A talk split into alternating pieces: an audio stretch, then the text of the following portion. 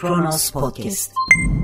Kabul, bizim tarihimizde devletin çok özel bir yeri var. Tabi ironik olarak da tarihte onlarca kez devletini kaybetmiş, onlarca kez yeniden kurmuş bir milletiz. Peki sosyal hayatından edebiyatına devletini bu kadar önemseyen bir millet acaba onu nasıl koruyacağını biliyor mu? Geçmişte gördü ki sadece güç yetmiyor. Bugün niçin sadece güce yaslanmaya çalışıyor? Adaletten niçin bu kadar uzaklaşıyor? Devlet ve adalet birbirine bu kadar yakışan iki kavram yokken devlet niçin adalete bu kadar uzak düşüyor? Niye bununla ilgili bugün devleti idare eden isimlerin ciddi bir endişesi yok? Hayır böyle bir endişeleri olsa yüz binlerce insan mevzuatta yeri olmayan şekilde sudan sebeplerle terör soruşturmasına tabi tutulabilir mi? Ve bir devlet üstünde yükseldiği kaideyi, adaleti bu kadar boşladıktan hatta yargıyı mazlumların aleyhine kullanacak kadar pervasızlaştıktan sonra elbette beka sorunu yaşar. Ama bu beka sorunu bugünkü muktedirlerin iddia ettiği gibi terör yahut da güvenlik problemi değil, tam da kendi zihniyetlerinden kaynaklıdır. Çünkü adaletten uzaklaşan bir organizasyonun uzun ömürlü olması ya da sağlıklı olması beklenemez. Bu suç örgütleri için bile geçerli. Adalet ve suç örgütü nasıl bir araya gelir derseniz suç organizasyonlarının bile kendi iç işleyişleri var ve organizasyonlarının sağlığı için buna uyuyorlar. Bugün maalesef bu topraklarda olduğu gibi hukuku tamamen yönetenlerin inisiyatifine göre eğip bükmüyorlar. Merhaba 22 Şubat 2021 Pazartesi günün tarihi ve Kronos Haber'de Kronos günden başlıyor. Cezaevine konulan gazi polisin eşi. Kendisi yemek yiyemiyor anlıyor musunuz? 2009 yılında imha etmeye çalıştığı bombanın patlaması sonucu yaralanan ve %98 engelli olarak hayatına devam eden iki çocuk babası Bilal Konakçı cezaevine konuldu hakkındaki terör örgütü üyeliği suçlamasıyla 7,5 yıl ceza verilen konakçının eşi yaşadıklarına bir anlam veremediklerini söyledi. Gazi polis Bilal Konakçı'nın eşi Özlem Konakçı, eşim normalde de fazla hareket edemediği için kan dolaşımı da yavaş oluyor ve normalden fazla üşüyen bir insan. Eşim yemeğini bile kendi başına çok zor yiyebiliyor. Evde bile kendine özel kaşıkları var ve onlar olmadan yiyemiyor dedi.''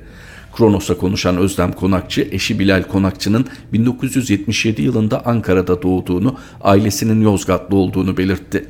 Eşinin polisliği kazandıktan sonra İzmir'e atandığına işaret eden Konakçı, göreve başladığında Çevik Kuvvet'te yer alan eşimle 2003 yılında evlendik. Eşim bu süreçten sonra bomba imha uzmanı olmak istediğini söylemişti ve ben de kararı kendisine bırakmıştım. Eşim 2006 yılında bomba imha uzmanı olarak çalışmaya başladı. Sonrasında bizim tayinimiz 2007 yılında İzmir Ali çıktı. İzmir'e ilk gittiğimizde bir buçuk yıl boyunca lojmanda kaldık.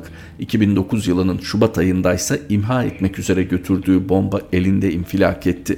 Bu olayın ardındansa eşimin hem psikolojik hem de fiziksel tedavileriyle uğraştım. 2014 yılında küçük kızım dünyaya geldikten sonra bu tedavileri bıraktık. Bu tedavileri bırakmamızın hemen ardından şu an yaşadığımız sıkıntılar başladı bilgisini verdi. Bir kadın bir polisle evli ve hayatının akışı eşinin tercihi de değişiyor. Eşi bomba imha uzmanı oluyor ve 2009 yılında elinde patlayan bombanın vücuduna verdiği hasar ayrı, psikolojisine verdiği hasar ayrı. Ve eşi Özlem Konakçı o süreçte yanında yer alıyor. Tedavide yükü birlikte omuzluyorlar. Çok çok zor bir durum. Yani başa gelmeden anlaşılmayacak bir durum. Her şey geçti. Tüm kayba, tüm yıkıma, tüm sorunlara rağmen her şey geçti denilebilecek bir sıradaysa uğruna canından olmak üzere bir karar verdiğiniz devlet bir anda sizin terörist olduğunuzu fark ediyor. Yıkımı düşünebiliyor musunuz? Elinizde bomba patlamış, canınızı ortaya koymuşsunuz ama bir anda uğruna canınızdan olacağınız devlet sizi terörist olmakla itham ediyor. İkili ilişkilerinizi düşünün. Hayatınızın bir evresinde size bir insan vefalı davransa, unutamayacağınız bir iyilik yapsa ve siz de bunun için ona bir unvan verseniz, bir hediye verseniz diyelim ya da bireysel ilişkilere indirgeyerek ki gazidir, devlet tarafından verilmiş unvandır.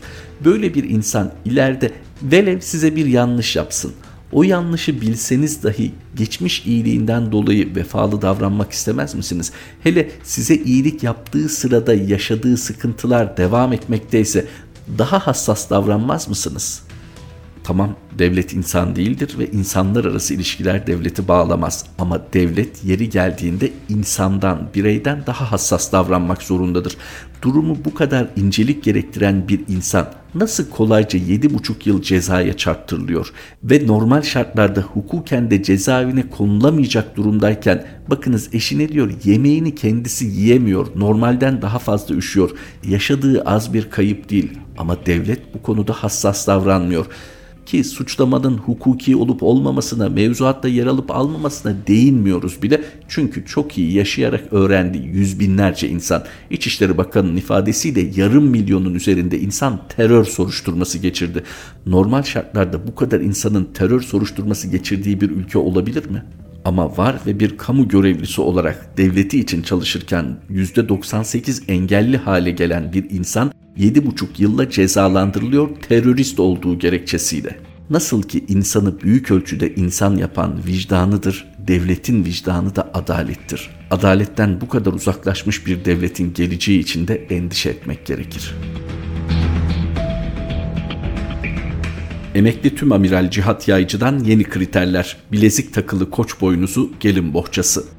Emekli Tüm Amiral ve Bahçeşehir Üniversitesi Denizcilik ve Global Stratejiler Merkezi Direktörü Doçent Doktor Cihat Yaycı, gazeteci Cüneyt Özdemir'in YouTube yayınında Türk Silahlı Kuvvetleri'ndeki Gülen cemaati üyelerini belirlemek için kendisinin icat ettiğini söylediği fişleme sistemi FETÖmetre'yi anlattı.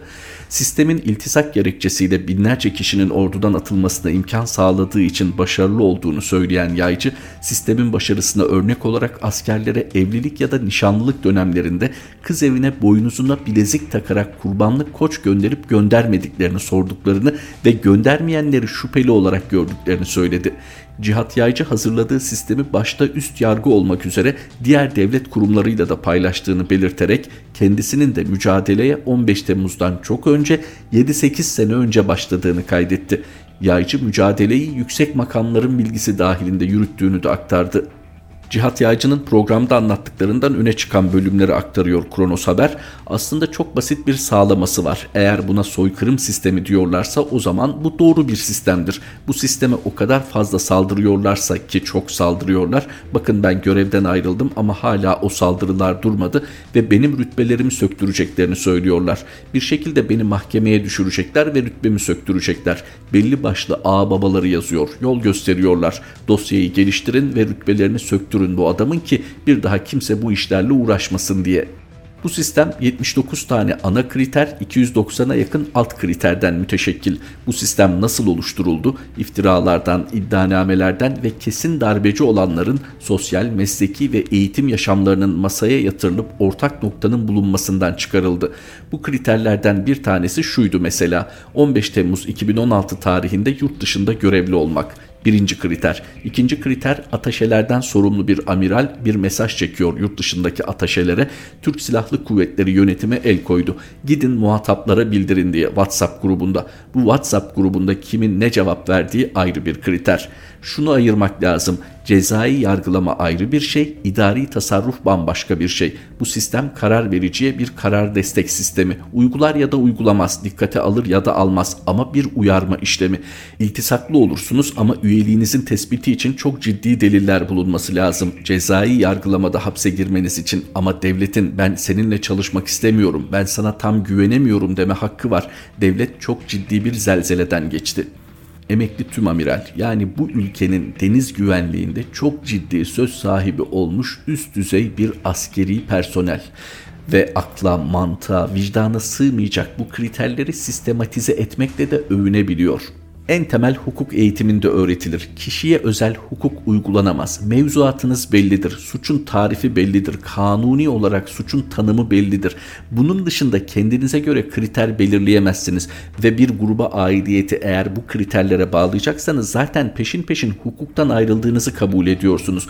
Bakınız apolet takmanız, asker olmanız sizi hukuktan azade kılmaz. Ha mevcut sistem bu hukuksuzluğa izin vermiş bir kanal açıp yürümüşsünüz ama nereye kadar? Ve devlete bunun sağlayabileceği bir iyilik yoktur. Şu cümleden başlayalım. Devlet çok ciddi bir zelzeleden geçti. Hangi devlet? Türkiye Cumhuriyeti Devleti mi? Peki bu ciddi zelzele diye kastettiğiniz 15 Temmuz'sa eğer 15 Temmuz'da Genelkurmay Başkanı olan şahıs niçin ifade vermedi? Zelzele diyeceğiniz kadar önemli bir badire atlattıysa devlet niçin Milli İstihbarat Teşkilatı'nın başındaki kişinin ifade vermesi için ısrarcı olmadınız? Başta kendiniz ve üst düzey silah arkadaşlarınızın bir kısmı 15 Temmuz sisinden çıkmamışken, görüntü netleşmemişken siz kalkacaksınız koçun boynuzuna altın bilezik taktı da kız evine gönderdi mi? Ankesörlü telefondan arandı mı, yabancı dil başarısı nasıl, o sırada yurt dışında mıydı gibi hani bir başka dile tercüme edip dünya basınına ulaştırdığınız takdirde biri bizimle dalga mı geçiyor, bunu yayınlayalım mı diye tereddüt edecekleri bilgiler veriyorsunuz. Bilgi diyorum bunun tam karşılığı aslında hezeyan. WhatsApp grubundan bahsediyor Cihat Yaycı. Oysa WhatsApp grubunda kendisine gelen darbe oldu bilgisinden sonra bunu bulunduğu ülkenin yetkililerine bildirmesi için gelen mesaja olumlu cevap veren kişilerin bir kısmı görevde kalacak ve terfi edecek ama bir kısmı sizin dediğiniz gibi 7-8 sene önceden tespit etmeye başladığınız bir kısmı ise bu mesajından dolayı terörist ilan edilecek. Bu insanlar zaten ordu mensubu olmadan da çok ciddi araştırılıyor. Sadece askerler değil, devlet memuru olmak da kolay değil. Bunun da bir takım kriterleri var. Ön araştırması, güvenlik soruşturması var. Her şey kanunda, kitapta belirtilmişken siz kalkıyorsunuz kendinize göre yeni bir kriter belirliyorsunuz. Bunun adı paralel hukuktur ve bir hukuk devletinde suçtur. Diyorsunuz ya yargılanmamı istiyorlar, rütbelerimin sökülmesini istiyorlar. Niye korkasınız, niye endişe edesiniz hukuktan sapmadıysanız ama hukuktan saptıysanız bir gün hukuk duvarına çarpmaktan gerçekten korkun devletin devlet olma vasfını sürdürebilmesi için akıl ve hukuka ihtiyacı var. Akıldan nasıl uzaklaştığını dönem itibariyle çok iyi görüyoruz. Cihat Yaycı örneğinin üstünde bunun için özellikle durduk. Bir siyasi hırsın belki de başka karanlık bir emelin eseri olabilir ancak böyle uyduruk bir takım gerekçelerle vatan evlatlarını kelimenin tam anlamıyla harcamak. Mevzuatta suçun da cezanın da tanımı varken devlet niçin kendisine düşman icat etme ihtiyacı duyar ki? Ayhan Tekineş'in Kronos Haber için kaleme aldığı yazı Devlet düşmanı nasıl olunur? Devlete isyanla suçlama politik amaçlarla bugünlerde sıkça kullanılmaktadır. Politikacıların ya da bürokratların vatandaşları devlete isyan etmekle suçlama hakkı var mıdır? Yargı kararı olmadan bir insanı küçük bir suçla bile itham etmek doğru değilken bazı insanlar nasıl kolayca devlet düşmanlığıyla itham edilmektedir? Yargı sonucu kamu düzenine baş kaldırdığı ya da zarar verdiği belirlenen bir insan cezasını çeker. Lakin hayatının geri kalan kısmında boynunda bir devlet düşmanı suçlamasıyla dolaşmak zorunda bırakılamaz. Siyasetçilerin vatandaşlarından bir kısmını devlet düşmanı olarak niteleme hakkı yoktur. Hatta bu tür suçlamalar ayrımcılığa teşvik ve hedef gösterme anlamı içerdiği için hukuken suçtur.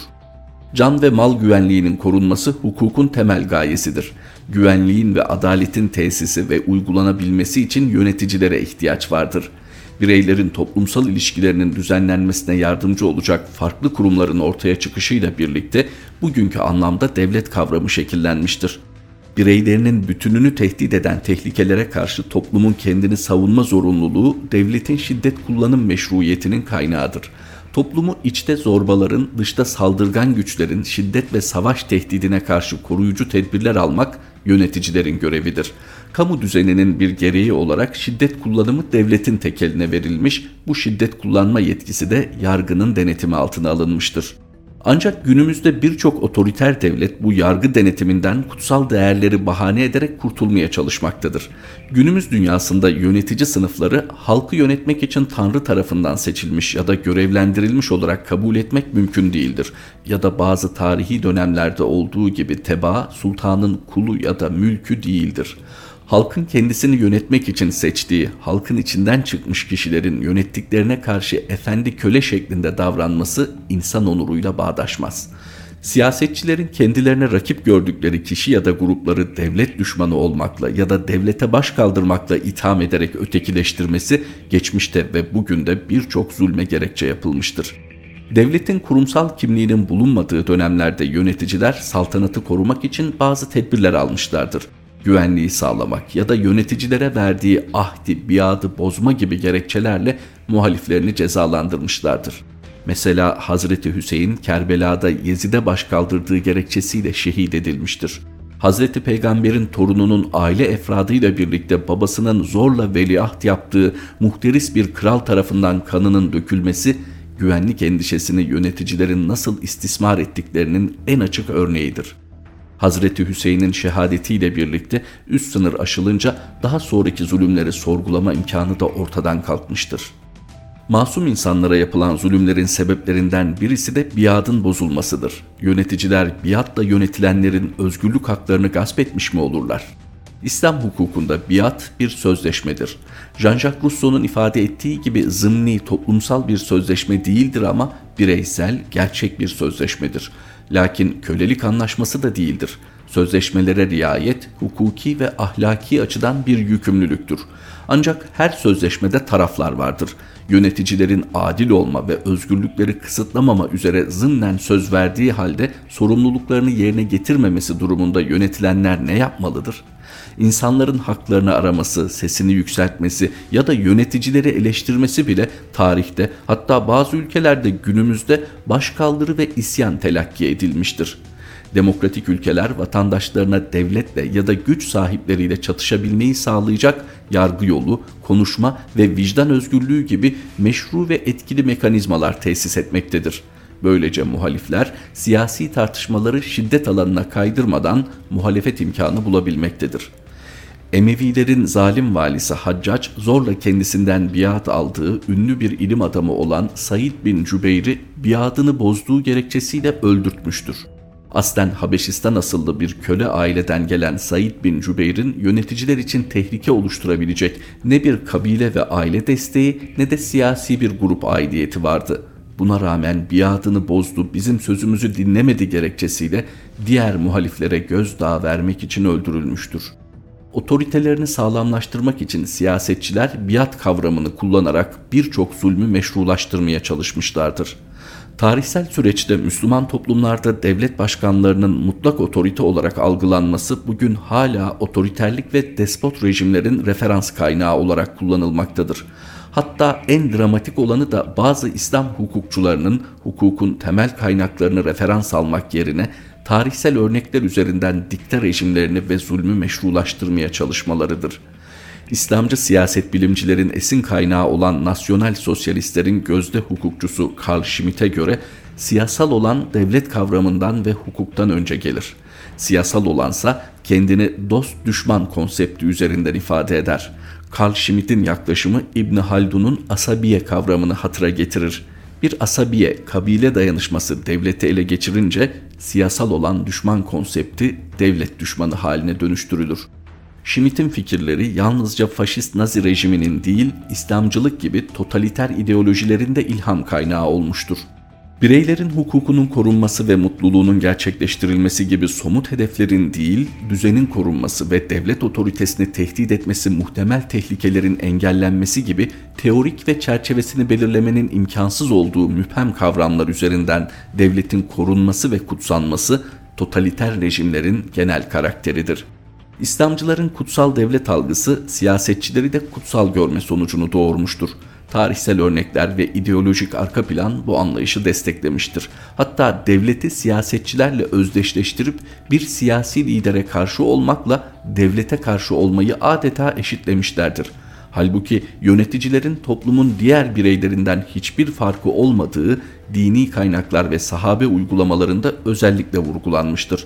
Hazreti Ömer'e halka konuşma yaptığı esnada birisi yaklaşmış ve ''Ey insanların en hayırlısı'' diye seslenmiştir. Hazreti Ömer hayır ben insanların en hayırlısı değilim diye karşılık vermiş ve insanlardan uzak bir yerde koyunlarını otlatan sonra şehre gelip onları satan ve kimseden bir şey beklemeden Allah için sadaka olarak muhtaçlara dağıtan bir çoban insanların en hayırlısıdır diyerek insanlara faydalı olan insanların en hayırlısıdır hadisi şerifini hatırlatmıştır.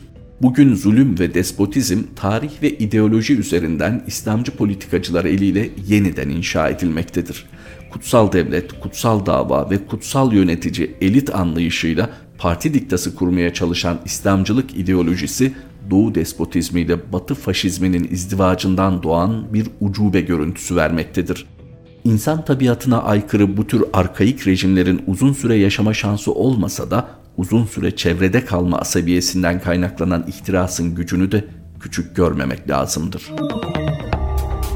Ayhan Tekineş imzalı satırlarla Kronos gündemin sonuna geldik. Kronos Haber'de tekrar buluşmak üzere. Hoşçakalın. Kronos Podcast